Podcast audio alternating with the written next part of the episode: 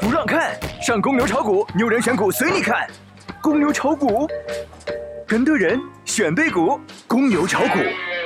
小白五评，三大股指全线飘红，哪些题材板块的高潮来了呢？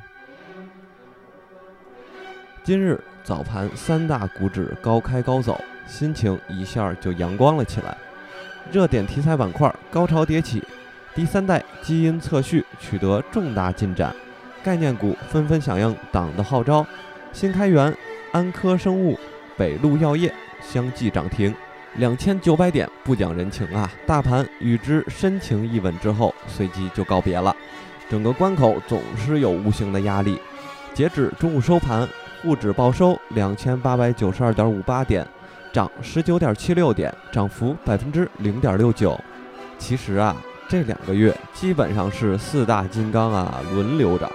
锂电池、稀土、OLED、石墨烯，多数个股表现萎靡，也只有少数个股在不断的创新高。现在的主流题材主要是新能源汽车，叠加题材的次新股，还有高转送以及稀土永磁等等。非主流题材是黄金、军工、白酒，其他的呀都是边角料。当前短线操作，要么是追击超级强势股。要么是低吸回踩的趋势性主流题材股，A 股指数前有堵截，后有追兵，趋势性机会仍未能体现，结构性机会尚存，短期依然是存量资金的博弈局面。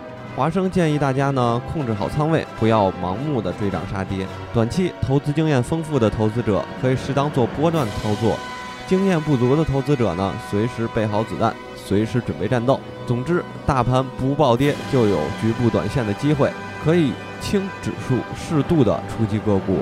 所谓的适度，就是仓位有控，节奏有序，且涨且撤退。